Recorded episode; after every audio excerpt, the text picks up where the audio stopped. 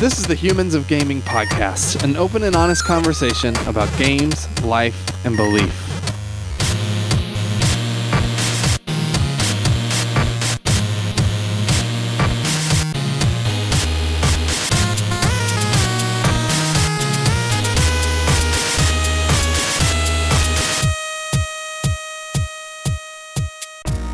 Welcome to Humans of Gaming. I'm Drew Dixon. I am the Chief Content Nerd at Love Thy Nerd and host of this podcast. Unfortunately, Chris Gwaltney couldn't make it with us today, so it's just me and my special guest, which today is Heidi McDonald. Hey, Heidi, how are you?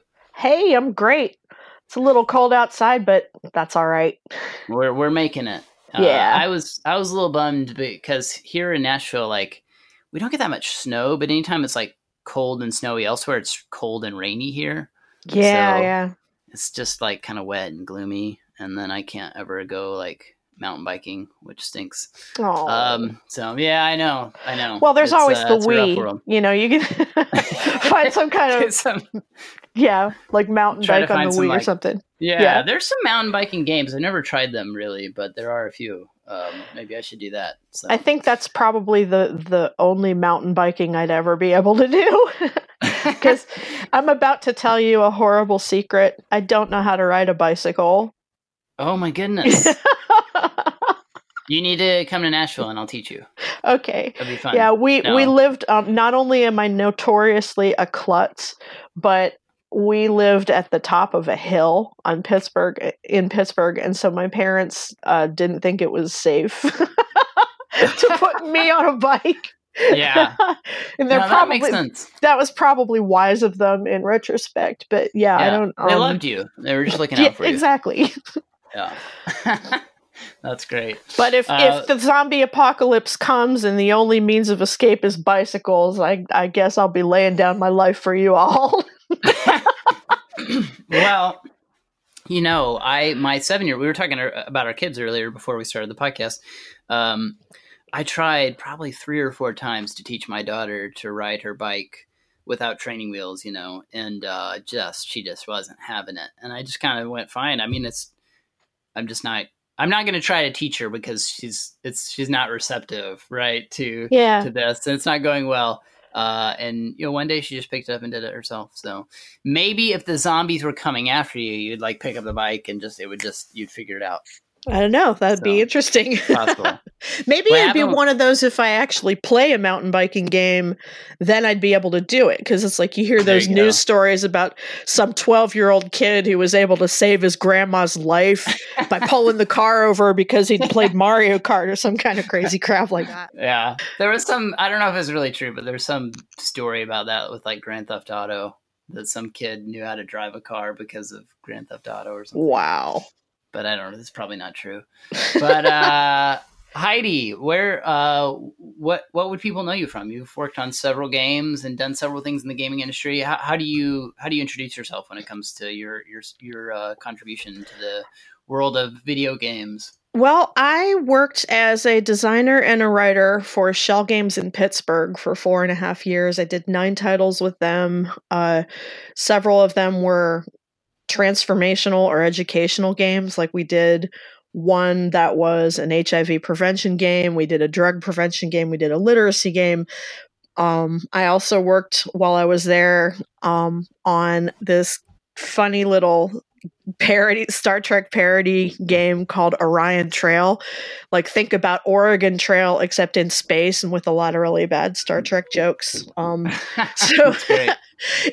So I think people liked that one. So I'd done a lot of that kind of stuff. They also know me from writing. I've written a book called Digital Love, Romance and Sexuality in Games, and I've done a lot of lecturing and independent research on that topic about like how and why people romance when they're playing single-player RPGs. Yeah. And I also wear pirate hats at conferences.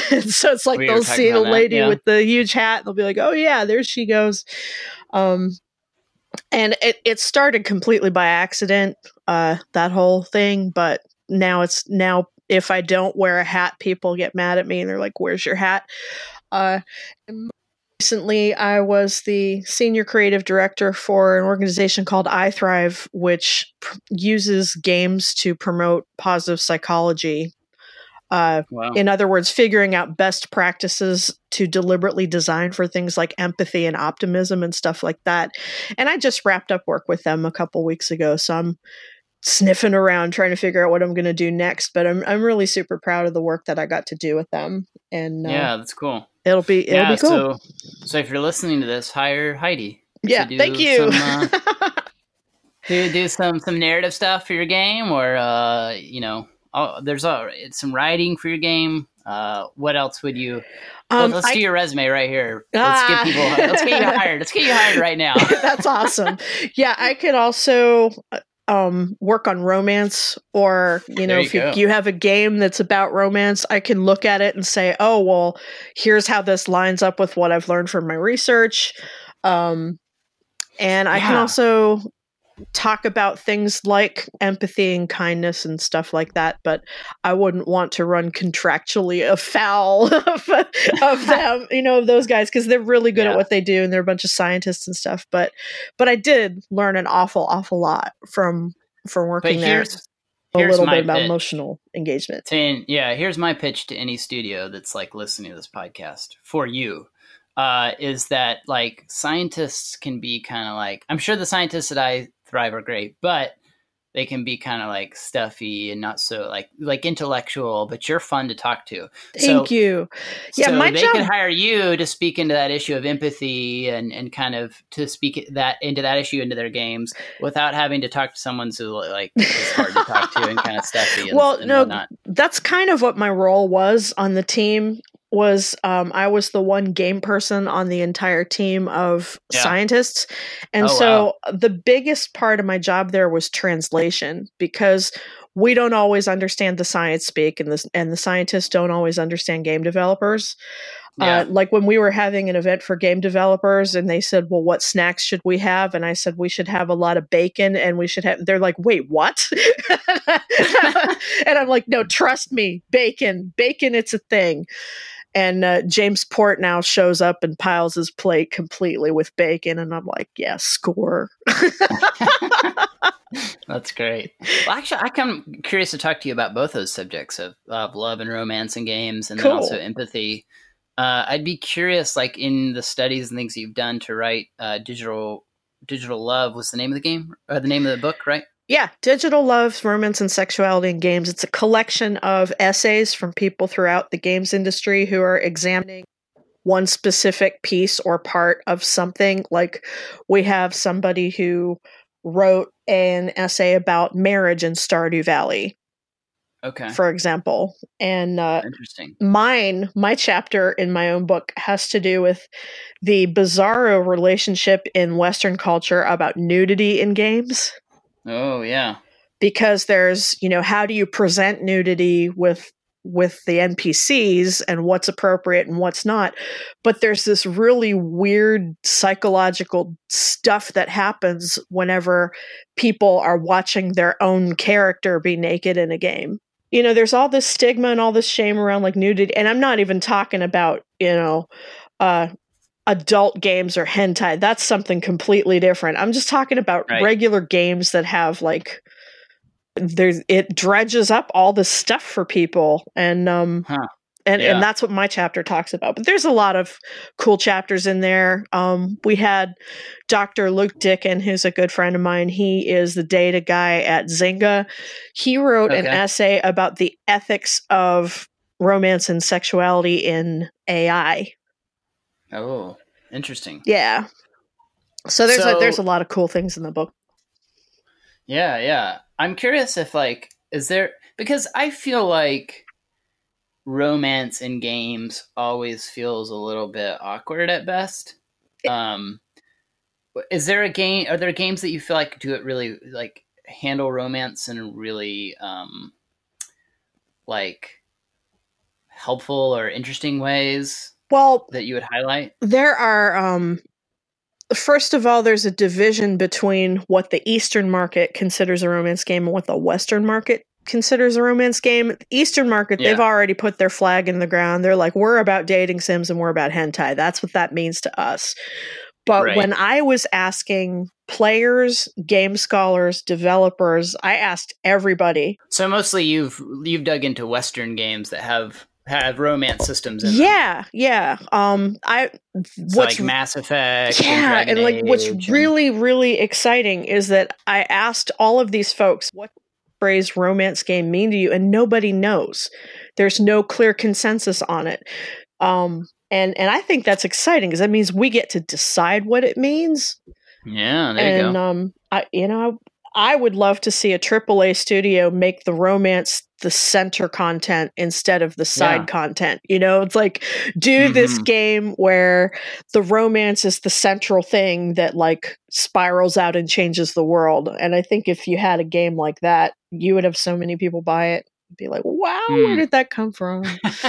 Yeah, it's surprising that we haven't, because I mean, you know, obviously our culture, we live in a culture that's obsessed with the idea of romance.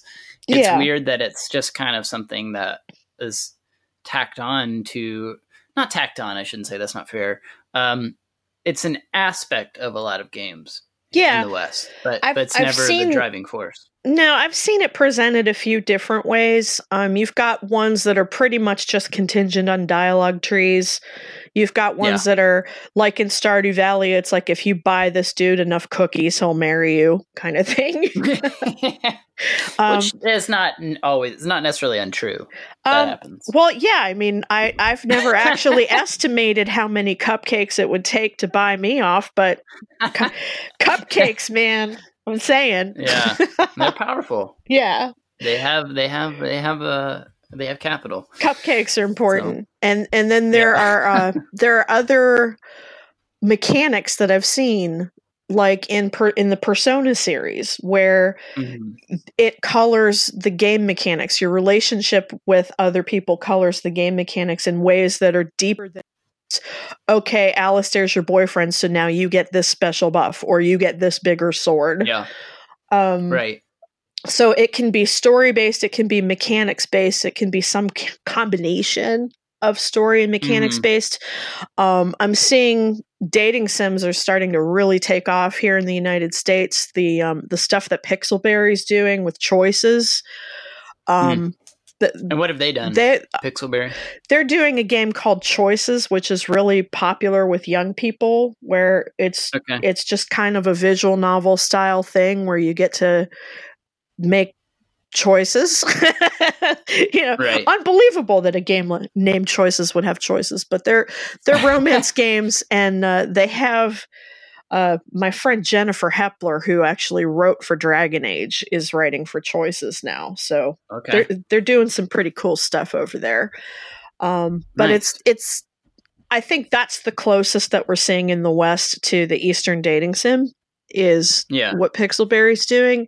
And then you have, you know, your Dragon Age, your Mass Effect, the stuff that BioWare's doing. And when I asked players what were your favorite romances in games, 3 of the top 5 were BioWare titles. So any conversation about romance and games in the Western market has got to include BioWare in it, because they're very well recognized for that. And I started researching all of this stuff just based on the fact that that you're into those games. I played Dragon Age Origins, and I ended up playing. I was the nerd who played Dragon Age 3 times completely through the game in order to get my romance with Alistair to turn out the way I wanted it to. Yeah, wow. Because it's like you get to the end, it's like, what do you mean I can't marry him? That's not fair. You know, that's some serious like commitment to Dragon Age. Yeah, most people know that I'm like a unrepentant Dragon Age fangirl. That's like my jam right there is Dragon Age. I can go nuts. Like, it's to the point where now people expect my obligatory Alistair slide in all my conference talks, because they just know that it's like, see, I need a Dragon Age game that's just the relationship stuff, because I actually find that to be really interesting and engaging in there. I think like with Dragon Age Inquisition, I got bogged down. I just didn't like, and it's probably me. I probably just have issues, but I just didn't like the combat. No, and that's so fair. I mean, I've heard some other people say that, but I really am somebody who loves the tactics. I love the ability to like hit the space bar and like assign people, you go do this, now you go do that. Right. That's something that I really liked. I play BioWare stuff for the story. Absolutely. Right. The thing I loved about that game was also like, not only are you juggling this romance stuff, but you're like trying to figure out, am I really like this messianic figure? Yeah. Like, do I really like, that was an interesting thing that they asked players to sort of grapple with. Am I going to view myself as a messiah or not? And, you could role play that any way you wanted to, I guess. But you said pretty fun. A game, a Dragon Age game with just the romance. They did an April Fool's joke a few years ago where they put up an advertisement on April Fool's Day for a card game that was about breeding nugs. And I was like, wow. I was like, you guys, that is so not fair. This game needs to exist because I would play it. That's funny. Yeah. That's great. I was like, you can name it I Nug New. There you go. No, that's perfect. Somebody should do that. Mm-hmm. Or at least like EA should give someone the rights to do it. Yeah. That would be good. Well, hey, I'm not busy right now. Yeah, they should hire you. You would hit that out of the park. Although, every time I've ever seen a writer's position come up for Dragon Age, it's like I get like 20 different people email it to me within 15 minutes of it going up. And I know that if I did write for Dragon Age, I would absolutely kill it because that's like my jam. But I think that's the one game that I would never want to work on because I need to love it. You know, that is the one. It's like whenever I've ever been frustrated with the game industry and thinking about leaving, it's always Dragon Age that brings me back. And so I need to love that game, and I don't think I could love it anymore if I worked on it. Yeah. Yep. I think as we've seen recently in the news that I'm sure it's working on games a lot of times makes you hate them. That's definitely a truism. So I've been very lucky in that regard. I really? Haven't, I mean, there are points like just with any job, people are like, you're a game designer. You just get to play games all day. It's a little bit more complicated than that. Yeah. But just like with any job, there are things that'll frustrate you about it. And the points of frustration were not ones that were so awful for me that I was like, I hate my life, I hate this project, I hate these people.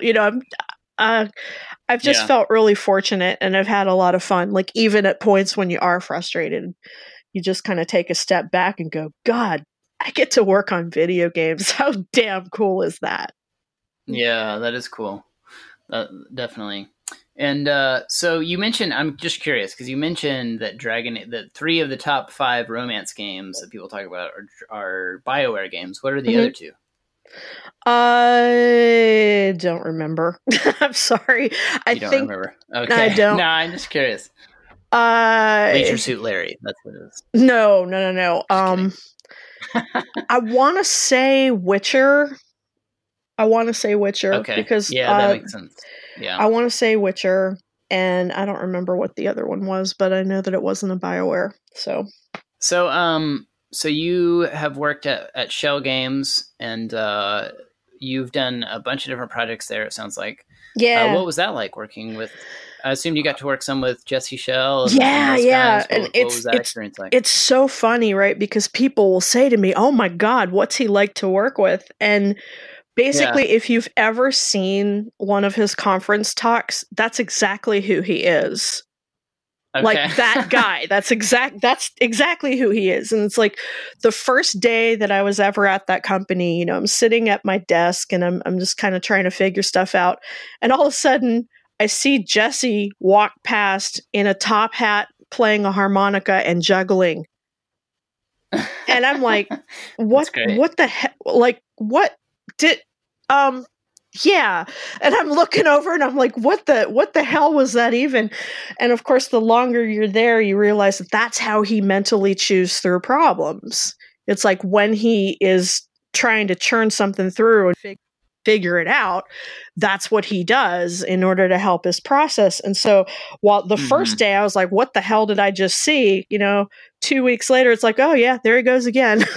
You know?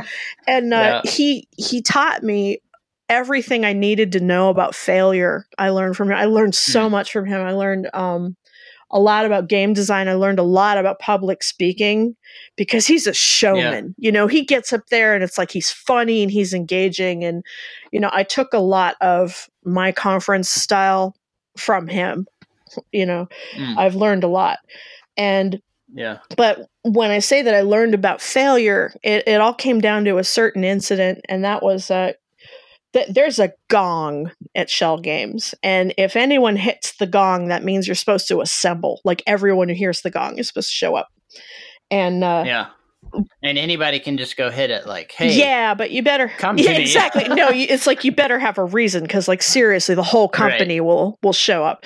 And on my first day, I was like, oh, cool gong. What's that for? And they, oh my God, we got an intern who asked. I guess I was the first one who asked rather than just hit it. Because, you know, like the interns will be like, oh, cool gong. And they'll hit it. And then everyone will come running and be like, intern. But I, for some reason, knew, and I was like, the gong, what's that for? They're like, ooh, she asked. You got to watch this one. Well, so one Friday that we all hear the gong and we're not expecting it, and we all assemble.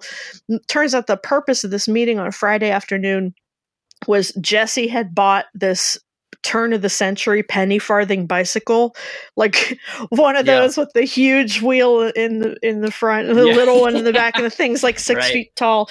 And the purpose of this meeting was to watch him ride the penny farthing bicycle around the office.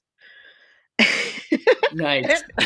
And like, was he able to? Well, it took him about 6 tries to get up there because, I mean, this thing is about 6 feet in the air, and I would not.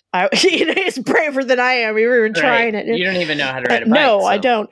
But see, bike, Jesse is a former circus performer, so he is familiar with riding unicycles, and so it would follow that he'd know how to do this. And so, you know, he was a little wobbly at first, but pretty soon he's like riding this thing triumphantly, and he's making laps around the office. And people are whooping and holding up their phones and recording the whole thing. Well, at some point, something went horribly wrong, and he lost control of the bike. It went slam into the wall. Like, this thing would have gotten a couple million views on YouTube. You know? But it was kind of like, yeah. And then, when all the phones just kind of lower, you know? And I mean, we were worried. We're like, oh, crap, does he need to go to the hospital or something? But he just kind of stood up, looked around, brushed himself off, and said, that wasn't like riding a unicycle at all. And like, he taught me everything that I needed to know about failure in that moment, right? Because he took a risk. Yeah. He was fearless. He did it in front of everybody. It's like he made himself vulnerable in front of everybody, and we wanted him to win. And when he didn't, you know, we were still supportive of him when he didn't, you know, because we wanted him to win and we supported him. And it's like, you can handle failure in a few different ways. You can like stay on the ground and like be upset or beat yourself up, or you can do what he did, which is just brush yourself off and be like, well, that sucked. Yeah. Here's what I learned. And then you go do something else, you know?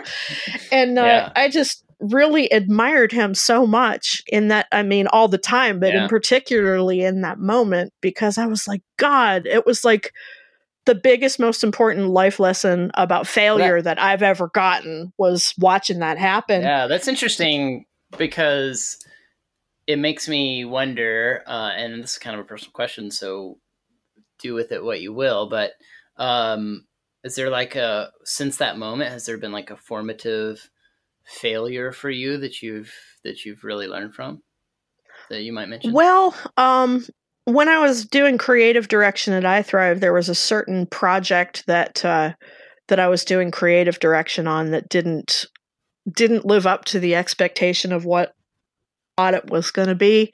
And that was hard, you know, because you take it on yourself. Mm-hmm. It's like when you're the person who's kind of shepherding all of this, and then all of the right combinations or the wrong combinations, as the case may be, you know, will all go wrong. There's so many moving pieces with the game, right? In order for a game to be successful, you have to have all these little pieces working in tandem together in just the right way. And if one or two of those pieces fall down, then it gunks up everything, you know, and it always depends on what things go wrong and how those things work together. And so it's game making is hard. And that was something that I had no idea of until I got into the games industry, but I beat myself up a lot about that. But it turned out that a couple of the things that went wrong, we could have thought about earlier and maybe mitigated a little bit better, but there were a couple things that just couldn't have been foreseen, you know, and you just have to do some honest soul searching and think about, you know, what was in my control, what wasn't in my control, what could I and should I have anticipated, what was stuff that I never could have anticipated, and just kind of take that knowledge with you into the next project. And I mean, the truth of it is, when you're video games, you are 10 times more likely to fail than you are to succeed. So, I mean, you have to be used to failing. Yeah. And like Jason VandenBerghe, who's a creative studio lead at ArenaNet, has done a really great series of like talks and articles and stuff about how you have to fail faster. And he talks about failure and how to fail faster. And yeah. Oh, dude, out. His work is fantastic. All about player behavior. Check them out. It's actually my hat thing is his fault. Oh yeah. Nice. Yeah. Cause, you know, he calls himself the Dark Lord, and you see this guy walking around at conferences and he's really intimidating looking, you know, he's got all these, you know, skull rings on his fingers and stuff like that. And, he, you know, is he actually intimidating? No. He's really the nicest guy ever. But I'm told that he can be intimidating, but I've not ever experienced that part of him. He's always been very nice to me.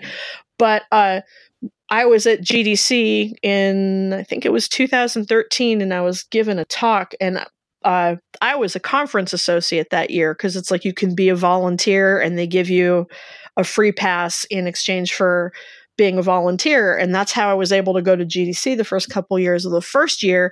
There is a guy there who wore a pirate hat, but it was a really stupid pirate hat. And so the next year I was like, I'm going to outdo that dude's pirate hat.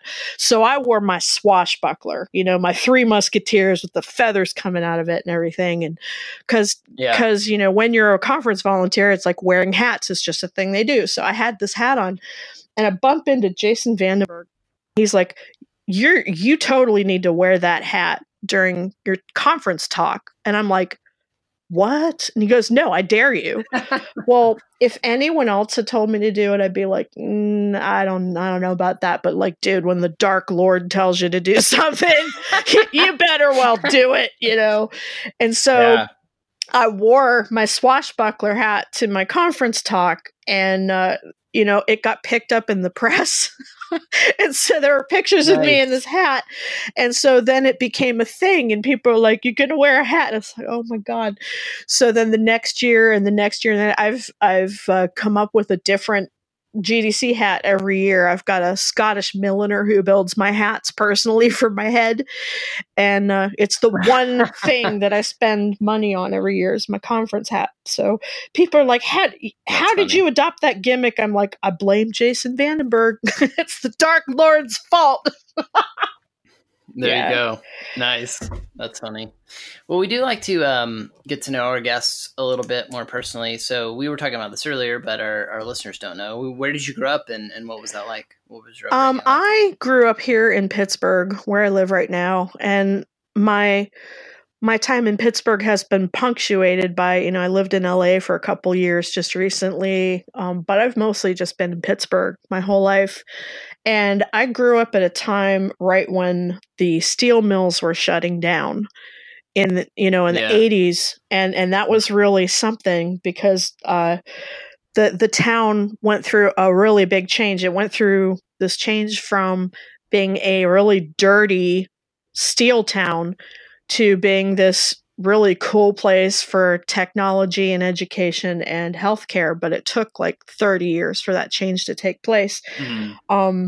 My parents were from Michigan, and your parents were parents are from Michigan, and they came to the University of Pittsburgh to do their graduate degrees, and they just never left. So I was the only, my sister and I are the only branch of our family who was from Pittsburgh. Everybody else was from Michigan or from somewhere else. And my dad was a speech professor at Penn State for many years, and my mom was a teacher. And then when I was 8 years old, this was very strange, she announced that she had been called by God into the ministry when I was eight. And so suddenly she's... And so like into a Christian church? Yeah, she went to seminary, Pittsburgh Theological Seminary, to become a minister. Okay. Between the age... Did she, you made it sound like that was out of the blue. Was she religious prior to this? Well, I mean, they had always taken me to church every week when I was a kid. Okay. But, you know, when you're a kid, you can't necessarily make sense of religion. It's just like, this is what you do. You go to church on Sunday, and it's like you sing these songs and you say these words and whatever, but it may or may not actually. It's not necessarily personal to you. It may or may not mean anything to you. So all of a sudden, to hear my mom say, I've been called by God, it's like, oh.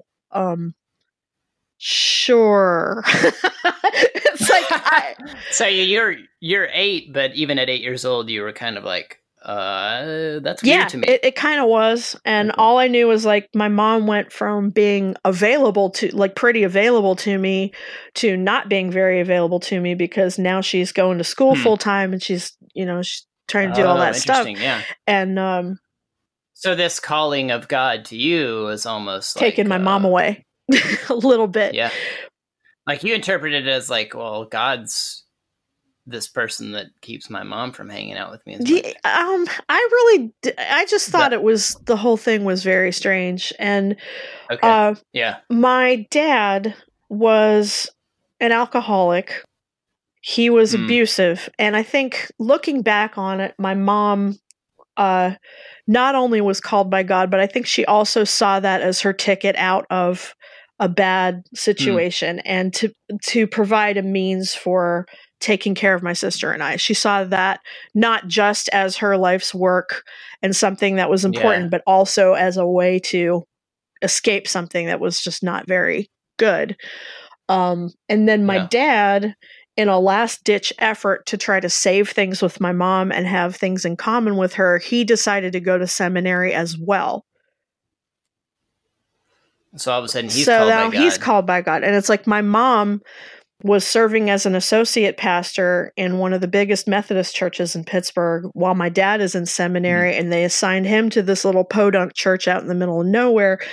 And what was very, very because I think some people don't know this, but I guess in the Methodist church, right, you just get assigned somewhere. You don't really have That's absolutely right. And, the bishop just, meets you and talks to you and it's a gauge on your personality and your skill set and then decides where you go. And that's just how it is. Yeah, my brother and my parents actually both attend a Methodist church. And he really likes the pastor they have right now.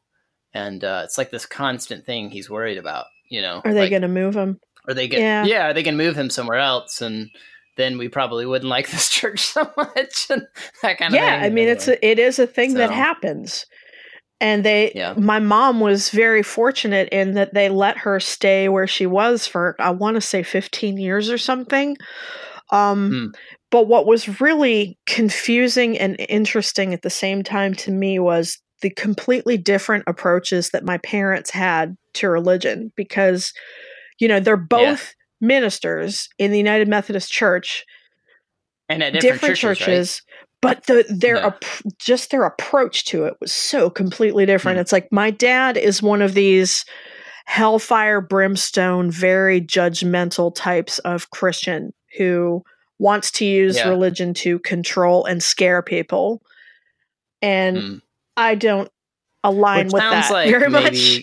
Because, sure. And you said earlier, like, that he kind of like did this whole religion thing to like save his relationship with your mom in some ways. I think on some level that's true. I think it would be disingenuous to say that he did not feel religion to. Okay, I think that is something that was important to him. But I do think that he saw things slipping away with my mom, and I do think that was part of it. But but you also said he was like previously abusive to this like decision to go to seminary and all this. So I just wonder, like, I don't want to speculate too much, but it's interesting that it seems like his preaching and teaching style is also like, bears out those same kind of trajectory.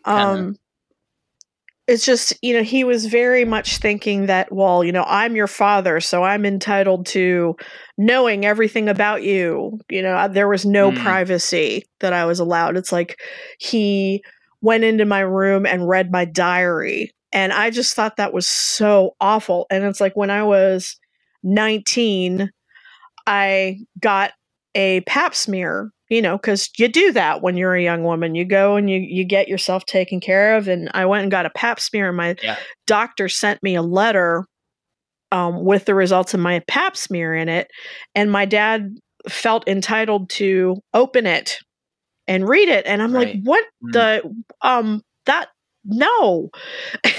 And he's like, well, it's your health and I'm your father, damn it. And I'm like, yeah, but that was not okay, man. That's just not, It's like, there are some parts of my health that really are none of your business. And of course, at that point I was 19. Yeah. So, but yeah, looking at my parents' different brands of religion, it is amazing to me that they ever got close enough together to reproduce, let alone twice. Because my mom, for her part, she's always been very open, very welcoming. And in her ministry, one day she was, it was after church, and there was a guy sitting in the congregation just by himself, and he's crying his eyes out. And she came over to talk to him, and getting to know him, she realized that, this was a gay man who had AIDS. And of course, this is during the AIDS crisis in the 80s. And he had been completely disowned by his family for being gay and for having AIDS. And, getting to know this young man kind of changed my mom's views on a whole lot of things about homosexuality and like the corrective responsibility that she feels like the church has, telling these people that they're wrong or evil or going to hell or whatever. So she wrote a book called More Than Welcome. And it's a book about how the church has a responsibility to help these folks and not hurt them. And the Methodists were not very happy with her for writing this book. Because they're, right now, like, when did you write it? About 20 years ago. That's a big. She was ahead of her time. Oh, so that was like, because that's a debate going on in the. It really is, and she just retired this year, and she's like, I'm so glad I don't have to, to do the politics on that one anymore. But she ended up leaving that church and going on something called honorable location, which is you can still maintain your ordination as long as you're doing something honorable and, Christ-like, I guess. And so what she did is she served at 4 Unitarian churches instead of Methodist churches. And I think those were a lot closer to where she is theologically, which is just, whatever your journey is, we support that. If you are engaged in a responsible search for truth and meaning in your life, and you're like, and you're trying to be a good person, then that's awesome. And, so did you like growing up then with this because I've never met anyone who had this kind of religious experience growing up. This is really unique.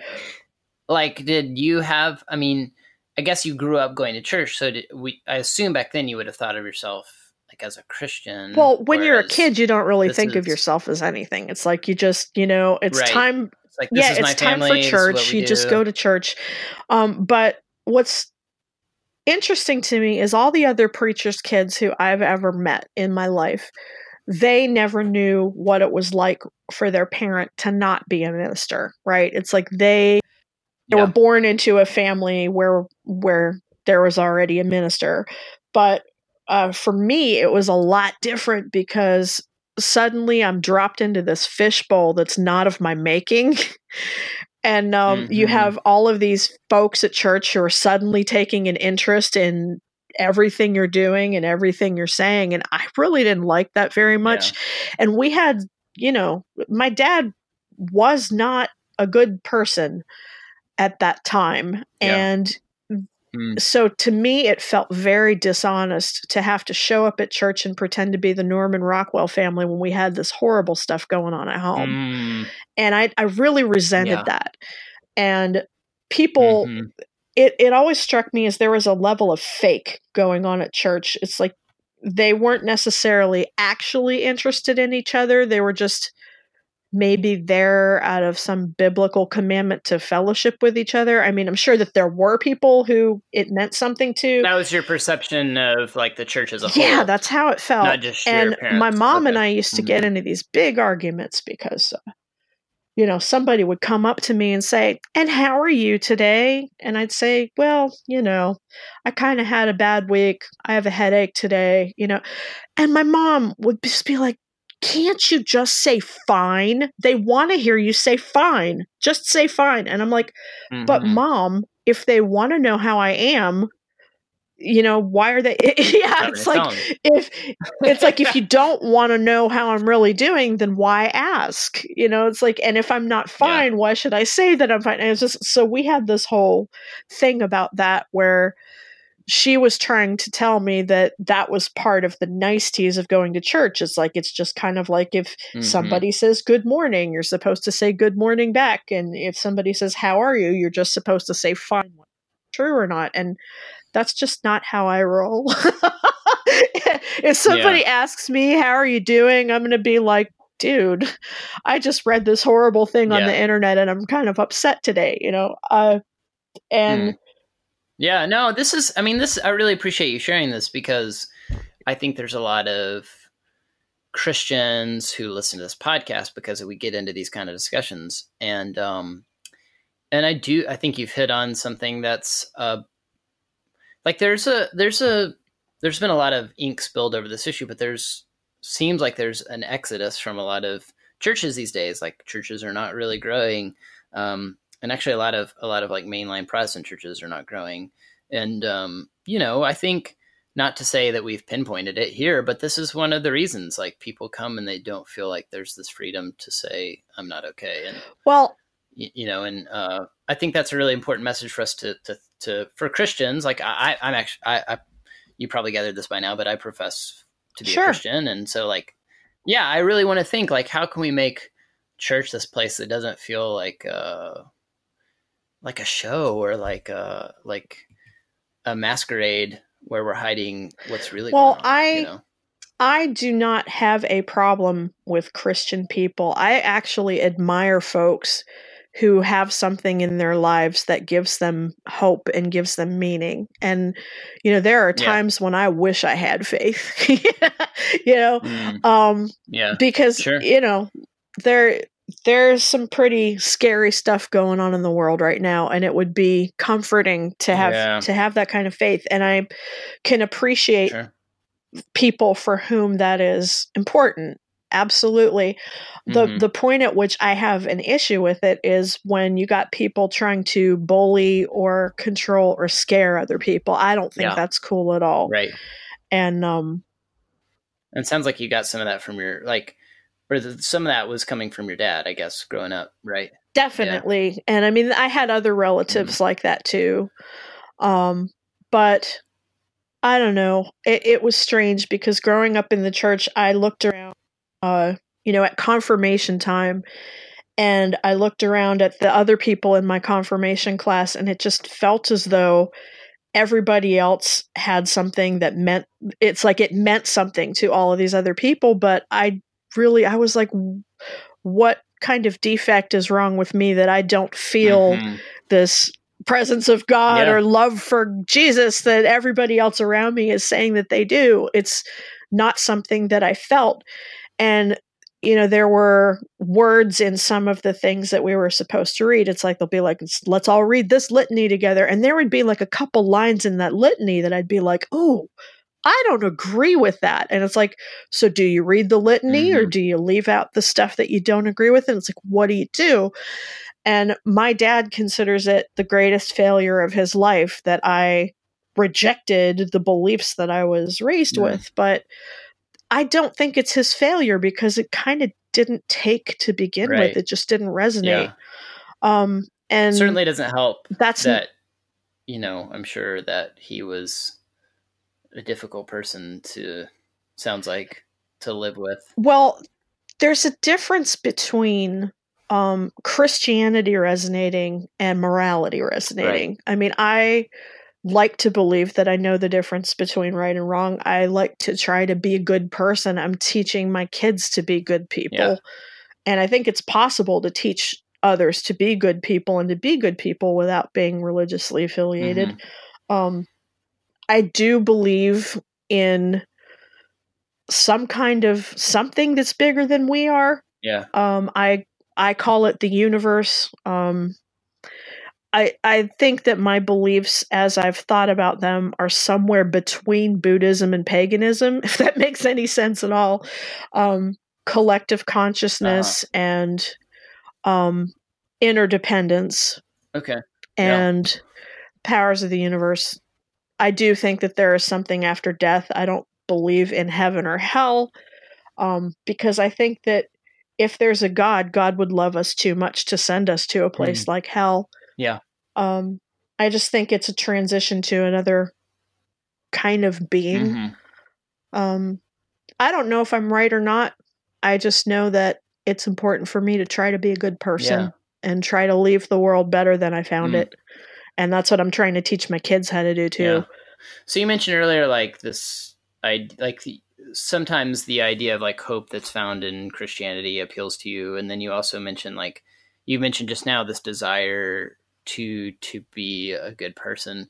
I'm curious, where that's rooted for you, or do you have a sense of where that comes from for you now, since it's not necessarily the religion of your upbringing, which you've decided isn't for you and is not something you're... No, I think it has more to do with people whose life work that have inspired me. You know, people I want to be like. Yeah. You know, I think about people like Gandhi, like Martin Luther King, people who have really put some stuff on the line in order to do the right thing in times when it was hard. Rosa Parks, she was putting her life in danger. Yeah. And she did it because it was the right thing to do. And so just looking at examples of amazing human beings in the world has just been very inspiring to me. Malala Yousafzai, holy crap, that young woman, I will get teary talking about her, because she's just amazing. And there are so many people doing such great things in the world, and I think that it's these other people whose life stories and journeys have inspired me. Yeah. So where do you still keep up with your mom? What's your relationship with your dad like now? I talk to him maybe once a year. Yeah. My uncle died recently. Is he still a pastor?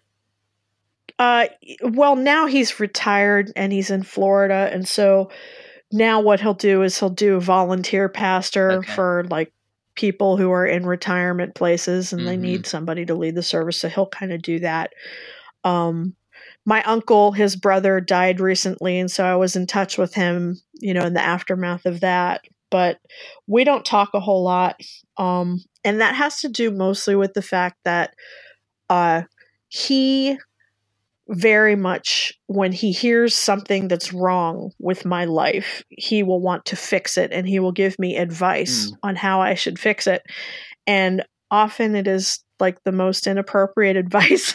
You know, it's advice that might work if he were in the situation, but it is not advice that would ever work for me. And so I've learned to just not tell him anything that's ever wrong about my life. And that's okay. Like, hey, Dad, if you're listening to the podcast, I'm jobless right now. Like, he doesn't know that. You know, my mom knows it, but my dad doesn't. Because, you know, I've just really not want him to be telling me what kind of job I need to go get now, or you know, well your sister's a vice president and she makes this much money. Dad. Oh man. I'll just go ahead and apologize in advance if he does listen to this podcast and then you get a bunch of unsolicited advice. No, you know what? He can kind of barely email. I don't think that podcasts are it's unlikely something that he can do. Like his technical expertise is probably not at the level of podcast. My mom, on the other hand, man, she's like Instagramming and ziplining and all kinds. Wow, stuff. I don't even know what ziplining is. Really, it is where you take it's an incline with a cord. Oh, that kind of zip line. I assumed you said Instagram and then zip lining. I thought it was some kind of new social thing. No, no, she is. My mom she's 74. Yeah, she's 74 years old and she's going zip lining and trekking through jungles in Africa and all kinds of stuff. That's great. My mom's a badass. Sounds like a interesting person for sure. That's cool. Yeah, she really is. Cool. She really is. Wait. But now that she's retired from the clergy, though, it's really interesting to watch her because she doesn't want anyone in her retirement community to know that she's a retired minister. Yeah. Because they won't want to be her friend then. Well, they'll all want to be your friend, but they'll all want to drag her to church, and they'll all want her to pray with them. And she's like, "I spent 35 years doing that. I just want to have some fun now." So, I'll be calling her up, and she'll be like drinking mimosas and going kayaking and just doing all that stuff. Funny. And they don't know, like her neighbors don't even know that she's a minister. Yeah, because she doesn't want that to color. Their opinion of her. And I can understand that. I get it. I used to be a pastor actually. And, it was always kind of like, I always got a little, and this is some of my own insecurities probably, but, you always get a little nervous telling someone when they ask like, hey, what, you have that like you sit down with somebody on a plane flight or whatever. I'd always get a little nervous because I'm like, oh, great. Now they're going to hear I'm a pastor and think that they can't like talk to me like a normal human being, or like expect you to have answers to all these things. Like I went to seminary and I studied about like theology and stuff. That doesn't mean I'm an expert on everything. I'm sorry, I can't help you. But anyway, my wife found this, this book of, it's just quotes from Mr. Rogers. Oh yeah. I have that book. About parenting. And we're like, it's so like inspiring, you know? Like, it just makes me want to be a better dad. It's a really great little book. Yeah, really was. So another. Have you seen the new documentary? No, I have not. Okay. I've heard that it is amazing, but everyone of my friends who's seen it said that they were, because this is Pittsburgh, he was from here. Yeah. He was a fixture here. And they're filming a biopic about him right now where Tom Hanks is going to be starring as Mr. Rogers. And so Tom Hanks has been popping up all over town, which is pretty cool. But that is cool. Everybody I know who saw that movie said that they were just sobbing. And I don't, I love Mr. Rogers, but I don't, the church that my dad was serving, there is not a person in the church who is younger than about 70 years old. And so what I used to do to amuse myself is I would take songs off of the radio and play them really, really slow and churchy. And nobody ever knew the difference because these are people who would never be listening to B94 radio. So, and it's like, I would tell my friends that I would do this and they didn't believe me. And so, you know, my dad was like, "Oh, honey, I think it's so wonderful that all your friends are visiting at church." And like the only reason they were visiting at church was to hear what I was doing. And they'd be sitting back there laughing and my dad wouldn't know why. And I was like, "Well, that's because I just played something by Survivor in the middle of church," you know. I definitely encourage our listeners out there, go hire Heidi to do some work for your studio. I'm pretty sure some BioWare execs listen to this. God. They're going to be "Oh my God, that lady," because you know they've all heard of the stuff that I've done about Dragon Age and things like that. And sometimes when I've met Dragon Age people, I've fangirled a little bit too much, so they're probably going to be like, "Oh God, not that lady," you know, not her again. Well, you know, there's the famous David Gator over Squee incident of 2013, where I just I met the guy and I was just like, blah, blah, blah, blah, you know, and then there was a guy standing there, and so this gator walks away, and I turn to the guy next to me, and I'm like, "Dude, did I just mess that up as badly as I think I did?" And he went, "Oh yeah." He was honest. Yeah. So if I ever, you know, I have not bumped into him at any point since, but I've decided that I owe him a cup of coffee or something, because that was back when I was a noob and I didn't know how to act. Like just last year at GDC, I ended up on a panel with Mike Laidlaw, and I was like trying not to crap myself the whole time because I'm like, I just want to talk to you about Dragon Age forever. Yeah, did that one go better at least? Yeah, he was a really nice guy, and I appreciated it. Yeah, that's cool. Fun times. Well, where can people find you online? Yeah, where can people find you online? Actually, I have a website, but I've down because I need to redo it right now. But it's going to be www.deathbow.com. Twitter, you know, just do searches of my name, Heidi McDonald, or Deathbow. It's on Twitter. It's @death_bow, because Deathbow is kind of like my gamer tag. It's my thing. So cool. And you know, Facebook. I'm on all of the stuff.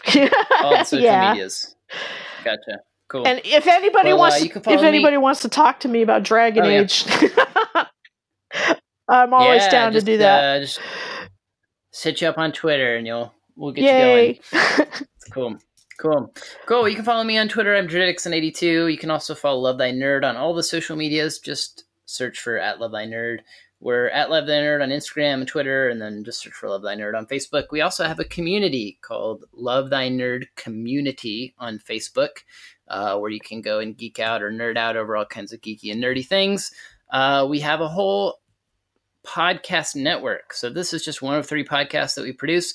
We also have Free Play, which covers all areas of nerddom. And then we have The Pull List, which is a comic book podcast. So go check those out. Please go rate and review this podcast on iTunes and tell your friends about it on Facebook, Twitter, Instagram. Just spread the word about this podcast. That's really the primary way we have of advertising for this. If you'll go rate and review our podcast, send me a note, drew@lovethynerd.com, and I'll see if I can't hook you up with a free game code from a game that one of our guests has made. So definitely go do that and let me know that you did it. And other than that, I think that's about it for us here today. Be sure to go check out lovethynerd.com for great interviews and features and educational pieces about gaming and nerd culture, go check out go follow Heidi on Twitter and check out what she's doing. So thanks again, Heidi. This was great.